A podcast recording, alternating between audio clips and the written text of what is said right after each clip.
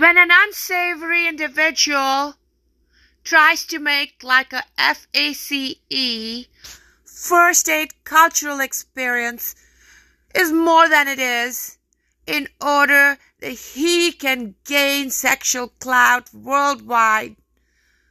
I understand that he has an inferiority complex and is stroking the ego, but when they decide to beat on me with high voltage because he and his minions proclaim that they want to see God, and then they claim that they're representing all of India, don't you think they're ruining the spiritual life of the rest of the Indian population?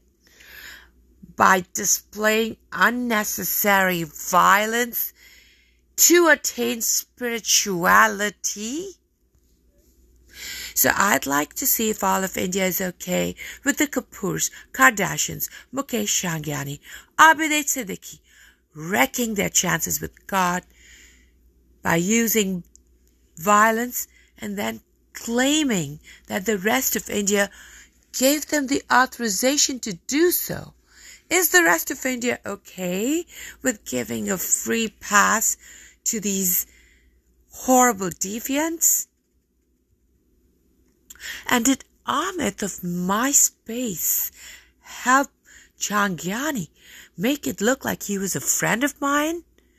I clearly put that on MySpace years ago that he was not a friend.